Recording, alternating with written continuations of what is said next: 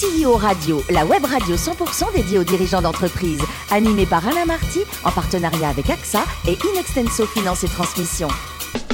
Bonjour à toutes et à tous, bienvenue à bord de CEO Radio. Vous êtes plus de 38 000 dirigeants d'entreprise abonnez à nos podcasts et vous pouvez réagir sur les réseaux sociaux. À mes côtés pour co-animer cette émission, Yann Jaffrezou, qui est directeur de la gestion privée directe d'AXA France. Bonjour Yann. Bonjour Alain. Ainsi que Marc Sabaté, qui est directeur associé et directeur général d'Inextenso Finance et Transmission. Bonjour Marc. Bonjour Alain. Aujourd'hui, on a le plaisir d'accueillir Maxime Cousin, qui est cofondateur et patron de Au Sol. Bonjour Maxime. Bonjour à tous. Alors dites-nous, vous êtes né en 1995, très jeune, hein. études d'ingénieur et l'IAE, et vous êtes bercé entre Marseille, Nice et les Pays-Bas, mais vous avez aussi un diplôme de coach sportif.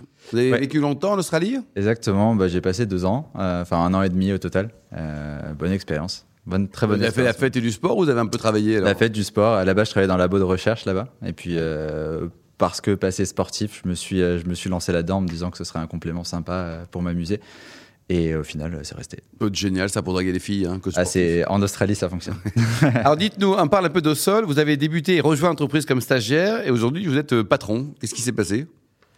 Euh, je sais pas. Euh, j'ai eu de la chance d'avoir des associés qui étaient, qui étaient assez incroyables. Euh, j'ai rejoint l'entreprise euh, au tout début en tant que stagiaire, en effet.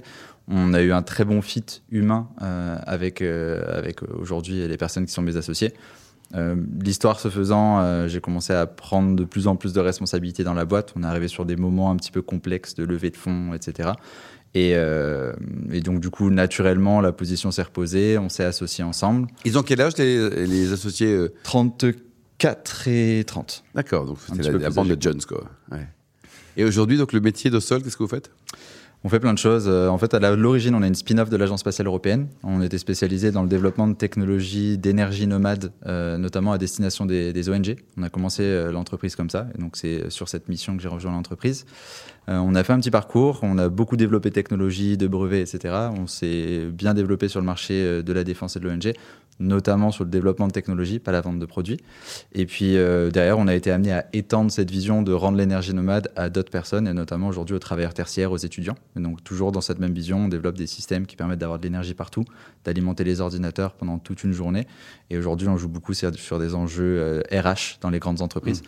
Euh, pour aller adresser toutes ces problématiques de flexibilité, de télétravail, mais aussi de flex office à l'intérieur même du bâtiment. Mais les clients finaux, en fait, il y en a plein. Hein énormément des écoles. Là, on peut parler de l'ESSEC, de l'EM Lyon, des arts métiers. Ça peut être des grands comptes. Euh, on travaille pas avec AXA, euh, on travaille pas encore, mais ça va pas pas mal d'autres grosses entreprises. Vous écoutez régulièrement l'émission. Exactement, c'est ça. Mais on se rencontre aujourd'hui. Et, votre business model, comment ça marche? Aujourd'hui, que du récurrent. D'accord. sur un format hardware as a service, donc la partie physique, hardware, la partie software et toute une partie data, maintenance qui vient derrière. Et alors le CES de Las Vegas, c'est un moment important dans la vie de, votre jeune entreprise Incroyable, déjà parce que c'est le CES et que c'est Las Vegas. Donc euh, c'est toujours intéressant quand on va à Las Vegas pour le boulot. Euh, et puis euh, nous, ça a été un, un, gros pivot dans l'entreprise en fait parce que initialement, au moment où on s'est retrouvé au CES, c'était encore ce moment où on était sur seulement le marché de l'ONG, qui était un marché très intéressant pour nous. Et euh, on s'est retrouvé au CES. Alors pour la petite histoire, à l'époque, avec le directeur innovation de, de NJ, on s'est retrouvé assis par terre pour, euh, pour le pitcher. Il a bien rigolé en disant les petits start-upers, ils sont dans le plus grand centre de la tech au monde, mais ils sont assis par terre. Et puis euh, on s'est rendu compte qu'il y avait des problématiques d'énergie aussi en intérieur. Et puis ce faisant, on a rencontré des directeurs innovation, des directeurs immobiliers qui eux-mêmes euh, nous ont en fait dicté la solution aujourd'hui qu'on qu déploie chez eux. Yann, un fournisseur, un partenaire potentiel. Qui sont vos clients euh, aujourd'hui justement Plutôt des, des grands groupes, des, des, petites structures et comment est-ce que vous les démarchez? Alors majoritairement des grands comptes. Aujourd'hui, on commence à travailler avec des scale-up. Euh, donc euh, 80, ouais, 70% de notre business va venir des grands comptes. Donc là, ça va être des EDF, Orange, SNCF, euh, Danone, etc., etc. On commence à attaquer les scale-up aussi qui ont des grosses problématiques de globalement pour comprendre comment créer un building aujourd'hui et héberger les talents de demain, qui sont des grosses problématiques pour eux. Et puis après, on a des coworking, des écoles, finalement tous les établissements qui reçoivent des travailleurs qui aujourd'hui ont un ordinateur portable et qui ont besoin de plus de flexibilité. Et justement, est-ce que l'évolution vers le, le, flex office vous permet de décrocher plus facilement des, contrats avec les, les workpods que... Claire, Clairement. Enfin, aujourd'hui, c'est, c'est d'ailleurs 100%, 100 de notre business. En fait, le constat de départ, c'est euh, finalement, on ne sait pas où on va demain. Euh, on est à des nouvelles générations qu'on ne sait plus forcément bien driver. On est en post-Covid, on ne sait pas combien de personnes vont être sur site, en télétravail, etc. On ne sait pas du tout où on va, donc on va vers plus de flexibilité et dans l'offre immobilière, mais aussi à l'intérieur de nos bâtiments. Et donc, euh, la recherche de flexibilité et la recherche d'adaptabilité, qui est liée à des postes de dépenses euh, inhérents, c'est le driver numéro un pour nos clients aujourd'hui de, de venir nous voir. Et enfin, justement, vous disiez, on ne sait pas où on va, et je voulais vous demander quelle est, quelle est votre vision justement du bureau de demain? Euh, alors pour le coup, elle, parfois elle est un petit peu clivante, mais euh, nous on est, on est aujourd'hui on est convaincu que euh, le demain déjà on ne parlera plus en termes d'assets immobiliers et de directeurs immobiliers, mais plutôt en flotte de postes de travail. Et on commence à le voir aujourd'hui avec plein de grands comptes qui ont des bureaux en propre, qui ont des bureaux dans des coworking, qui ont des bureaux chez des entreprises partenaires par exemple, et qui aujourd'hui créent un réseau pour permettre d'offrir la meilleure solution euh, qui est adapté à l'usage du collaborateur ou du groupe de collaborateurs à un moment donné dans le temps. Donc on va plutôt aller vers une décentralisation, je pense, qu'une recentralisation. Marc, vous êtes d'accord ou pas sur le côté euh, centralisation, décentralisation, les bureaux, l'évolution? Vous n'en savez rien? Non, je ne suis pas ni d'accord ni pas d'accord. Ça, c'est une, ça dépend beaucoup de l'organisation de l'entreprise, sa taille, des métiers. Euh, c'est, c'est, je pense que l'intérêt des solutions flexibles, euh, justement, c'est de pouvoir répondre à, à, différents types de positionnements. Je, voudrais revenir sur euh, votre parcours ingénieur. Euh, vous créez, enfin, vous participez au démarrage d'Osol comme étant un, un spin-off de l'Agence spatiale européenne, ce que vous avez dit tout à l'heure. Mm-hmm. quel regard vous portez sur ces transferts de technologie en France? C'est parce que clairement on est dans un transfert de technologie. Euh, quel regard vous portez sur cette activité, sur cette possibilité offerte à des ingénieurs de porter sur le marché des éléments de technologie qui ont en fait été incubés dans des grands centres de recherche dans lesquels vous avez participé? Euh, je pense qu'aujourd'hui, c'est une aubaine incroyable et pour la souveraineté euh, technologique de la France, mais aussi pour l'entrepreneuriat. enfin, aujourd'hui, une grosse partie des startups et PME qui se créent se créent avec soit un fonds de disruption marché, soit un gros fonds de disruption deep tech, mhm. comme on l'appelle. Il y a énormément de financement qui arrive dessus. Et euh, on est quand même un pays qui a des, des, ingénieurs qui sont réputés mondialement. Et donc, on essaye de capitaliser sur cette compétence qu'on a aujourd'hui, plutôt de se dire d'avoir une fuite des talents, mais d'encourager à faire quelque chose de ces technologies. Euh, on a des centaines de millions d'euros qui sont dépensés dans le développement de technologies qui vont être très spécifiques à un marché. Et euh, une des volontés de la France a justement été de se dire, OK, mais comment est-ce qu'on fait en sorte que ce soit moins niche et que ça puisse aller euh, servir d'autres marchés? Aujourd'hui, c'est quelque chose qui fonctionne. Enfin, en tout cas, nous, on a une immense reconnaissance pour ça, sinon on serait, on serait même pas là aujourd'hui. Vous, êtes dans le dans l'énergie de l'objet, on va dire. Exactement. Euh, Est-ce qu'il y a un lien pour être dans l'internet de l'objet demain pour Solar? C'est euh, c'est déjà le cas. c'est déjà le cas dans les petits papiers. C'est quelque chose sur lequel on travaille énormément parce que dans cette volonté de décentralisation et de flexibilisation, aujourd'hui, les deux enjeux finalement pour travailler, c'est avoir accès à l'internet et avoir accès à de l'énergie partout. Et c'est ça l'enjeu de l'entreprise demain, c'est d'être capable de dire que n'importe quoi peut devenir un espace de travail ou un poste de travail à proprement parler. Alors on a vu les difficultés de certaines entreprises, je pense à Sigfox en particulier dans, dans l'IoT. Euh, quel regard portez-vous sur ce marché justement de l'Internet des objets C'est un marché euh, qui a quand même quelques années. Il y a encore un avenir euh, à être euh, fort en France sur cette technologie? Je pense qu'il y, a un énorme avenir et puis ça, ça, dépend énormément de où on se place dans la chaîne de valeur.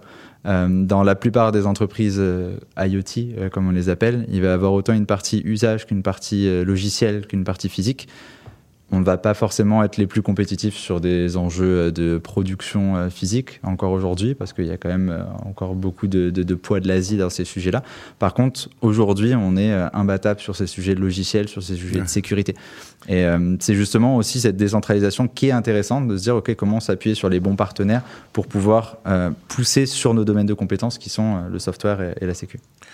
Et enfin, donc on voit bien qu'il y a des sujets de développement possibles dans plein de domaines entre les différents types d'usage de clients et euh, justement cet aspect des objets. Aujourd'hui, euh, vous avez fait une levée de fonds l'année dernière, fin 2021, si c'est ça, exactement. bien renseigné, qui s'est bien passé. Même, ben, vous avez levé un peu plus que ce qui était prévu. Ouais. Euh, euh, deux fois plus. Voilà, le, le, fait d'être euh, une tech. Combien vous avez levé quand même? Euh, 3 millions pour la 3 millions, d'accord. Site, Très bien. Le fait d'être une tech, ça, ça rend les choses plus faciles pour lever des fonds? Ça s'est fait sans, sans effort? Oui, bah de toute façon, le fait d'être tech, dans notre cas, euh, auprès des, des VC, c'était quelque chose qui était nécessaire. le fait d'avoir du hardware a clairement été un frein parce qu'aujourd'hui, le, le, premier discours de tout, de tout venture capitaliste a été de se dire oula, il y a du hardware, il y a de la production. Salut, au revoir. Go, au revoir. Euh, mais euh, justement, on a fait le choix de ne pas prendre de fonds d'investissement sur cette première levée. Donc, on s'est entouré que d'entrepreneurs euh, chevronnés, de grands entrepreneurs français. Quelques noms peut-être qu'on peut citer? Christophe Courtin, Romain Afflelou, Frédéric Medge. Vous avez un beau tour de table. Oui, en fait, quand on s'est dit, OK, comment. Enfin, on apprend à entreprendre, clairement. Et je pense que c'est le jeu de l'entrepreneuriat, c'est de continuer à apprendre. Et donc, on s'est dit, OK, aujourd'hui, si on peut éviter les VC et s'entourer d'entrepreneurs qui vont nous challenger un petit peu de temps en temps, mais nous donner les clés pour mieux entreprendre, il y a de fortes chances qu'on soit dans une meilleure position dans deux ans pour derrière pouvoir aller éventuellement des. Et, et quelques sportifs hein, dans le tour de table. Et, à qui ça Thierry Dussautoir. Ah bah très bien. C'est alors si on est rugby, c'est forcément génial. Super entrepreneur. Et juste pour terminer, euh, la prochaine levée de fonds, c'est pour être la, une, la, une des nouvelles licornes françaises. C'est l'objectif, c'est l'objectif, et c'est justement pour ça aujourd'hui qu'on prépare pour savoir euh, comment euh, sortir du marché du bureau et de l'environnement de travail et du travail à un marché de masse. Et euh, c'est les prochaines steps euh, sur le programme. Et vous êtes très impliqué, Maxime, dans la French Tech, euh, notamment dans le sud, hein, du côté de Cannes Oui, exactement. Bah, j'ai cofondé la French Tech il y, a, il y a quelques années maintenant. J'en ai repris la direction il y a, il y a deux ans. C'est dynamique ce sud Ça le devient, ça le devient. Bah, surtout post-Covid, en fait. Donc ça l'était assez peu. Ça l'était énormément sur des sujets purement deep tech, justement, parce qu'on avait la chance d'avoir Sophia Antipolis avec énormément d'ingénieurs, etc.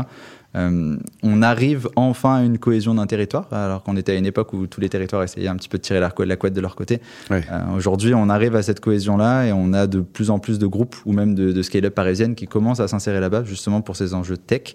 Euh, donc ça se dynamise beaucoup, mais c'est long. Et le maire de Cannes est moteur aussi, il est avec vous? Pour le coup, on a beaucoup de chance là-dessus. On a, un maire qui est très très dynamique et puis qui est très impliqué dans tous ces sujets-là. Comment il s'appelle? David Lisnard. Ah bon, le salut. le plus haut métier du monde, dites-nous, Maxime, c'est entrepreneur, vétérinaire ou médecin aucune idée, les trois m'ont beaucoup intéressé. En fait, vous voulez tout faire, vous avez envie de bouffer. Ouais, bah, c'est, je pense que c'est le commun de tous les entrepreneurs, c'est de s'intéresser à tout. Bon, et pour terminer, le Panama, c'est sympa Alors, c'est extraordinaire.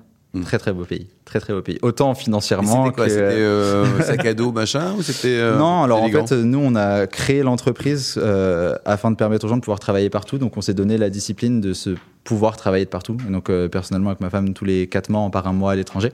Tous les quatre mois pour les un mois de vacances Pas un mois de vacances, un mois de travail. Rien chez Au Sol, on va rentrer chez vous. Hein. Un mois de travail à l'étranger. Mais en même temps, ça a toujours l'avantage de pouvoir pitcher des grands comptes et d'être au bord d'une piscine. Euh, ça crée un espèce de rapport intéressant. Et, Panama, sympa alors Panama, meilleur voyage de, de ma vie. Ouais, vous parlez espagnol? Pas du tout, très mal en tout cas. Ouais, trop bien. Ce qui l'aventure était intéressante. Merci beaucoup Maxime, euh, merci également à vous Marc et Yann, fin de ce numéro de CI Radio. Retrouvez toute notre actualité sur le compte Twitter et LinkedIn. On se donne rendez-vous mardi prochain, ça sera 14h précise pour une nouvelle émission. L'invité de la semaine de CEO Radio, une production B2B Radio.tv en partenariat avec AXA et Inextenso Finance et Transmission.